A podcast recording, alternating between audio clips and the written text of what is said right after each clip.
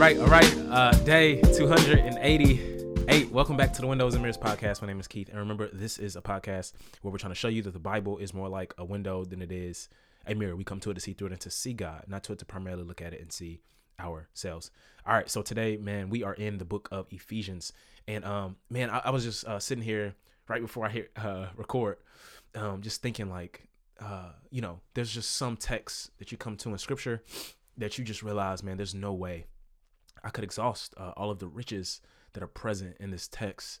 And uh, I'm just looking at the first three verses. I mean, uh, the first three uh, chapters. You know what I'm saying today, and it's like, wow, like wow, God, like there's no way a human mouth, you dig what I'm saying, can unpack everything that is here. But nonetheless, we still gonna dig in and try to see what we can glean from this beautiful and rich tapestry uh, of a letter that Paul has penned to this church that speaks, oh my goodness, that speaks volumes today to our hearts and to our souls, to believers everywhere in the world. So, Ephesians is this prison letter penned by Paul. Right, prison letter penned by Paul. That was not an attempt at alliteration. It just happens. Um, to a church or a group of churches, uh, about which the book of Acts says he stayed with three years. Now, remember, my man Paul was a gospel globetrotter, right? He literally traveled the globe preaching the beauties and riches of the gospel once he had that Damascus Road experience. And these Ephesian uh, churches or church he preached the gospel to them and now he's writing this letter to them. And this letter is about a cosmic a global universal view of the triune god the, the the trinity the father son holy spirit his plan for the world his plan for the world. And this is the gospel story and this gospel story is brought to bear in the world through god's grace right given and extended towards humanity right in the person of and work of Christ. And this letter is split right beautifully down the middle between the gospel indicatives, what God has done in the gospel, right? Primarily what God has done in the gospel, right? Um, uh, uh, and, and, and, and the gospel imperatives, right? In four through six. So one through three is about what God has done in the gospel, and four through six is how we live in light of what God has done. It is speak and it speaks powerfully, man, about the nature of the church too. That's something else that's really, really beautiful in this text. The nature of the church, how the church has been created by Christ, right? And how the gospel is about the power of the Holy Spirit working in and against the powers of darkness. I know that's so much, but we're gonna hop right into Ephesians chapter one. Ephesians chapter one. Paul starts off in typical letter format, and we can argue uh, when he goes to uh, 1 3 to 14, we have one of, if not the most, if not the best, uh, uh beautiful uh, uh, sentence in the Pauline corpus. So verses 3 to 14 are all one sentence in Greek right? And what we see here is what Paul is going to do. He's going to like lay this skeleton out, which he'll unpack and add meat to and flesh to kind of later, right? And we see this grand narrative of salvation history uh, briefly sketched out in this one run on sentence that extends all the way back to eternity, Chief. No, no, no to eternity. In other words, what the gospel is about is about what God had planned in eternity coming to bear in time. Like this is so big and it should have us hype and excited and on fire and bold because because this is an eternal plan that God has had locked away for ages and has come to bear in space, time, and history. And there's so much that, could be said about 1 3 to 14. But the main thing, man, I want to show you, fam, is that the Father has this plan that is grounded in eternity. And the Son, hear this, comes to accomplish accomplish that plan in time. And the Spirit applies that work of Christ to us by uniting us to Jesus and providing us with the benefits he merited and won on our behalf. Blessed is the God and Father, verse 3, of our Lord Jesus Christ, who has blessed us with every spiritual blessing in the heavens. Check this in Christ. What Paul will do is proceed to expound these very heavenly blessings that we have in Christ. And I love. The very first thing he expounds, you see it, verse 4. Look at verse 4. For he chose us in him right? Still in Christ, before the foundation of the world, to be holy and blameless. I love this in love before him. Listen, the foundation, I love this. The foundation and grounding of all that the story of the gospel provides for us is rooted in love. If you're anything like me, you love the big, lofty theological ideas, the deep things of, of God and the text and theology and Bible and exposition and ex- exegesis and all this stuff. But the most simple thing about the gospel, and yet the most profound thing about the gospel, which Paul's gonna get at in uh, Ephesians 3, is that God loves us, fam. And in that he loved us before we even knew that he loved us. And he loved us before there was even a, a world that existed. And I love what, what one theologian says, uh, uh, Geerhardus Vos, old Princeton theologian, fire, read everything he writes. He says, um, he says the best proof that he will never cease to love us lies in that he never began. He says the best proof that he will never cease to love us lies in that he never began, fam. God loved us before the foundation of the earth, fam. This eternal love of God is something that is impossible to wrap our heads around and something with, with which we'll impact for all of eternity. Paul goes on to talk about how the love leads God to elect us, adopt us, forgive us, redeem us. And all of this happens in Christ. So, in other words, like we said before, no, no, no, like you have to be engrafted, enfolded, united, uh, uh, and in union with the Messiah to receive these blessings that God has for you. And then I love what he says in 110 he says i made he made known talking about god to us the mystery of his will according to his good pleasure that he purposed in christ as a plan for the right time. I love this. To bring everything together that's one word in greek in christ both things in heaven and things on earth in him. In other words what god is doing isn't just personal. It's not just about you, me, my Bible, and the Holy Spirit in a room locked away. It's cosmic. It's about the entire universe. Christ is this sovereign king that is the head of the universe who is going to restore the lost unity and harmony between heaven and earth as the two will be reconciled. And guess what? This has partially been revealed. Paul's going to get into this in the unity and reconciliation of Jews and Gentiles, which he will get into. But in other words, the people of the new age, the oneness that is present in the church, serves as a reflection of the reintegration of all the things of the world, the entire universe, at the consummation of history. And Paul is saying this thing is so big, Chief, I don't even know how to say it. He said, no, no, history hinges, turns, and unfolds and orbits around all that God is doing in and through his son, Jesus the Messiah. And he's going to say, it's all about the Messiah. No, no, history is orbiting around him. And he's going to go on to say, no, no, like this is according to God's sovereign will. This is his plan.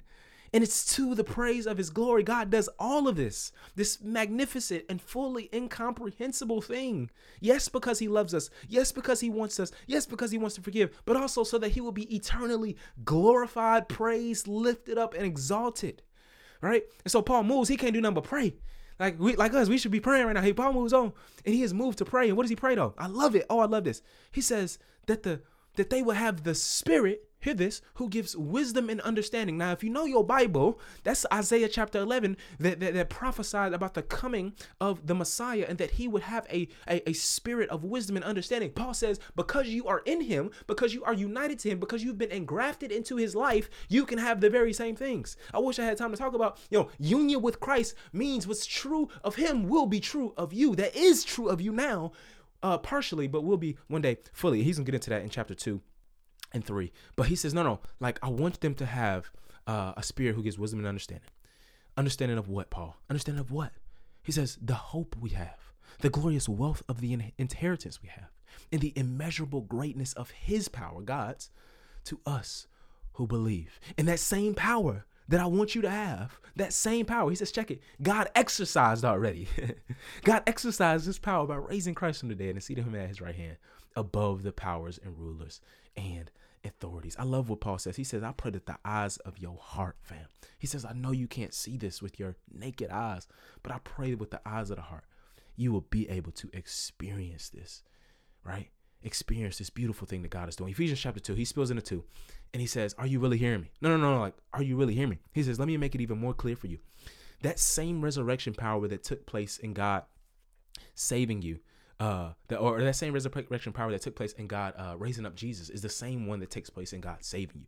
You say, How, Paul? He says, Paul says, You were dead. I love that language. He says, You were dead. He alludes back to what happened in chapter one. He says, No, no, you were dead in trespasses and sins. What does that mean? Well, you were incapable of coming to God, having a relationship with God, and spiritually unalive. God had to take the initiative with His grace and His Spirit and His power to make you alive. Nobody raises themselves from the dead except Jesus. Right? And as a result of that, you know what you did. He says, No, no, no, you were dead. And you know what you did because you were dead. He says, You walked according to three things the world, the flesh, and the devil. And I love this because the early church once again aids us in reading the text. If you want to if you want to be a good Bible reader, read how other people read in other time periods that are not yours, right? And the early church were really, was really good. They said, "No, no, these are the three enemies of the soul." Right? Someone went, went so far as to call this an anti-trinity, right? The world, the flesh, and the devil. The, the, the, the, the devil. And we learn from Ephesians that the real Trinity, Father, Son, and Spirit, saves us from the anti Trinity. So, in other words, God saves us from the world, the flesh, and the devil. And he goes, he says, You walked according to these three things. And he says, No, he has the greatest but in all of the Bible. He says, But God, who is rich in mercy. Oh, God is rich in mercy. That's the, that's Exodus 34, 6 to 7, right? God is rich in mercy. Because of his great love. Here's a love again, man because of his great love that he had for us, made us alive with Christ. Notice he didn't say after Christ, not because of Christ, but with Christ. Even though we were dead in trespasses, you are saved by grace. Then he says this He says, He also raised us up with him and seated us with him in the heavens in Christ Jesus, so that in the coming ages he might display the immeasurable riches of his grace through his kindness to us in Christ Jesus. Notice how he just said that about Jesus in chapter 1 that he had been raised and seated at the right hand of the Father. He says, We are seated in the heavens with Christ Jesus right now. In other words, fam, our lives are so united with Jesus's life, bro, in the eyes of God, right? In a sense, fam, that um it we are so seated with Christ, fam. It is as if we are literally uh, in another dimension, right? Like we are in uh, the the heavens with Christ, and the the things that God has for us, nobody can take from us, fam, because nobody can unseat Christ from his throne. Therefore, no one can take us out of God's kingdom seated with Christ. He says the power of God did this. And there's so much in this text. He says the power of God did this. And this is why Paul would talk about how Christ has the power over the rulers and authorities. By implication, he's like, no, no, we do too right? The rulers and authorities are, are, are the spiritual forces of darkness that, that Christ has conquered in his death and resurrection. Um, and he says, no, no, you do too, right? We share in this reign and rule of the Messiah. We talked about this in Romans. We share in the reign and rule of the Messiah. And he goes on to unpack it even more. He says, fam, y'all have been created, key word in Christ Jesus, for good works. Then he goes on, 11 to 14. He says, for he is our peace talking about the Jew and Gentile thing. He says, For he is our peace, who made both groups, Jew and Gentiles, one and tore down the dividing wall of hostility. In his flesh, he made of no effect the law consisting of commands and expressed in regulations, so that he might create, there it is again, in himself one new man from the two, resulting in peace. In other words, the same way that Christ being raised from the dead was God raising up a second or last Adam. Remember uh 1 Corinthians 15, uh, Paul says he is the last Adam, right? Well, here as well, uh, because we are united to Christ in his death and resurrection. Notice I said we, not you. We are united to Christ. The old Adam, in a sense, has died and he raises up a new one. So, in other words, God in Christ is creating a new humanity, right? Through the person and work of Jesus, God creates a new humanity. He'll show the implications of what this new humanity looks like in the second half of the book. But he, but, but he says, he says, he sets it up fantastically talking about circumcision too. He says, hey, all that circumcision of the flesh stuff doesn't make you God's people. Right? Why? Because the new age has come. The age uh, uh, to come is now the present age where the literal tearing of Christ's flesh is what makes you the people of God. Not the tearing of your the foreskin of your flesh, right? But the tearing of Christ's flesh is what makes you the people of God. He says when Christ died, that hostility died as well. In Ephesians 3, he's still warming up. Ephesians 3 comes. And he's like, yo, Gentiles. No, no, no, like I really believe this stuff, my G. Like I'm locked up and all that. You feel what I'm saying? I'm I'm locked right now. But check it for the gospel, not for nothing wild, for the gospel. But check, I ain't just talking. This economy, literally, uh, the administration of God's grace, this this this, this oikonomia, right? This this economy, where we get our word economy from, this plan of salvation has been given to me for you by way of revelation, right? Remember the Damascus Road, right? Acts chapter 9. The locus of Paul's theology flow out of Acts chapter 9. He says this in, in, verse 4. He says, By reading this, you are able to understand my insight into the mystery of Christ.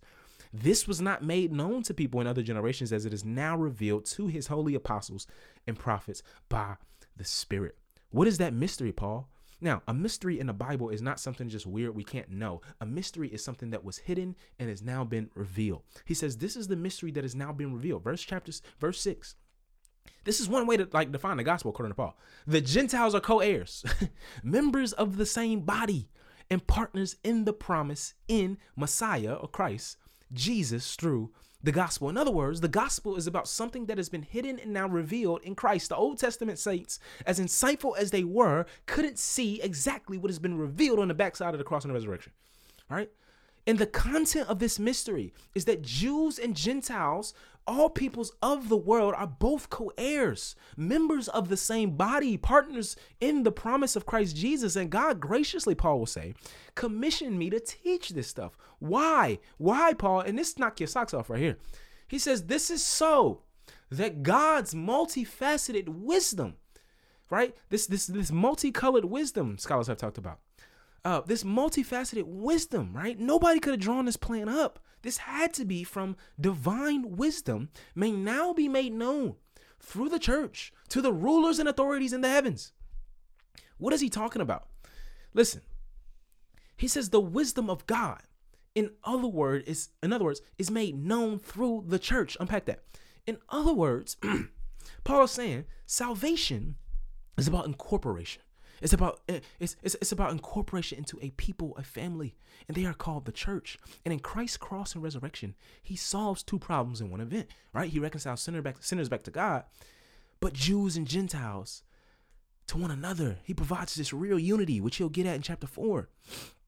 Um, so so so so he mentions that the manifold wisdom of God is made known to who, right? This is so good. He says to the rulers and authorities in the heavens.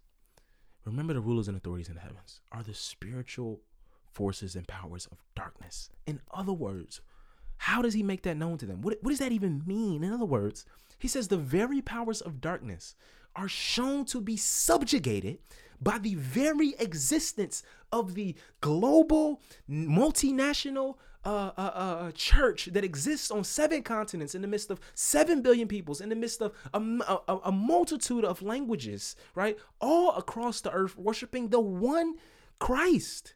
He says that proves that the very powers of darkness are subjugated. He says, no, no, that fact alone proves it in, in, in light of all of the ethnic tensions and, and, and, and, and, and, slavery and, and all the things that we've experienced throughout history, the fact that a church exists of all these different peoples, colors, ethnic, ethnicities, nationalities, and languages is very much proof that the devil has been defeated. That's what Paul is saying in this text, right? All of us submitted to the lordship of Christ. I, it just rejoices my heart to travel to different places and see people that, that don't look like me, that don't speak the same language as me, all submitted to the Lord, right? He says this proves that Christ has really conquered. I love where he goes. He finishes. I'm, I'm about tired. Last thing I want to say, fam. He prays this famous prayer at the end. And he says, essentially, God has done all this stuff. And for this reason, bro, because of this great thing, man, he says, I kneel, dog. I got to get down on my knees for this thing, cuz. He said, no, no, no, I got to get down on my knees before the Father, fam. Because this, this plan shows the manifold wisdom of God. Nobody could have drawn this up. Nobody's seen this coming. Nobody. He says, I got to get on my knees. And again, this is rooted in love. So remember when, when, uh, when, when, uh, verse one, verse, uh, chapter one, verse four, he says, this is rooted in love. And he says, I just want you to know, fam, like all of this stuff, you may not understand it fully. But if you just know one thing, fam, I just want you to know the love of God. He says, to the extent that we know and believe God's love for us is to the extent to which we grow and mature in the Christian life to a stature that is measured by God's fullness. Paul says, Yo, I want you to know God's love, and God's love, fam, is incomprehensible. He says it's incomprehensible. He says it's simple. Oh, but it's infinitely deep. It's infinitely deep how much God loves you. And I mean, if I could just speak personally for a second, one of the things I've been thinking about is how much, uh, I, you know, many of y'all, y'all know I live in Scotland. I don't live in, in Atlanta no more in the U.S. And uh, I miss my family. I miss my friends. And I just really realize how much they love me and how much I love them. And even as I think about the deep love I share with so many people, as many of you who may be even listening, um, it is but a speck of dust, a grain of sand compared to all the beaches on the seashore of God's love for us. And Paul is saying that to the extent that you know the love of God, that you are open to receiving and uh, contemplating and reflecting on the love of God, is the extent to which you grow into a stature measured by God's fullness, uh, the image of the Son. And some of us may be listening to this and say, man, it's so hard to receive the love of God because KP, you don't know, you know what I'm saying? The way I've been treated. You don't know the way that um, a father, how could you say God's a father and my father was terrible? How could you say all these things that God is doing and how much He loves me when I experience a divorce, when I experience death, when I experience loss, when I experience sickness, when I experience poverty, when I've experienced this? And I'm just saying, fam, that if we could just really believe, oh, I'm just praying that God will help you believe the love of God. How much different could we filter uh, uh, life through that experience, right? If we could just filter our experiences through the love of God, fam, everything would be different. My prayer for you today is that you would know this incomprehensible love of God that can't be experienced. Hear this alone by yourself, but with the community of faith. And this is what Paul says with the saints. You gotta experience this with God's people. And my prayer is that you will, is that you will. Let's pray. God, we ask that we would be able to comprehend with all the saints what is the height, width, and depth of God's love and to know Christ's love that surpasses knowledge. God, would you give us that today?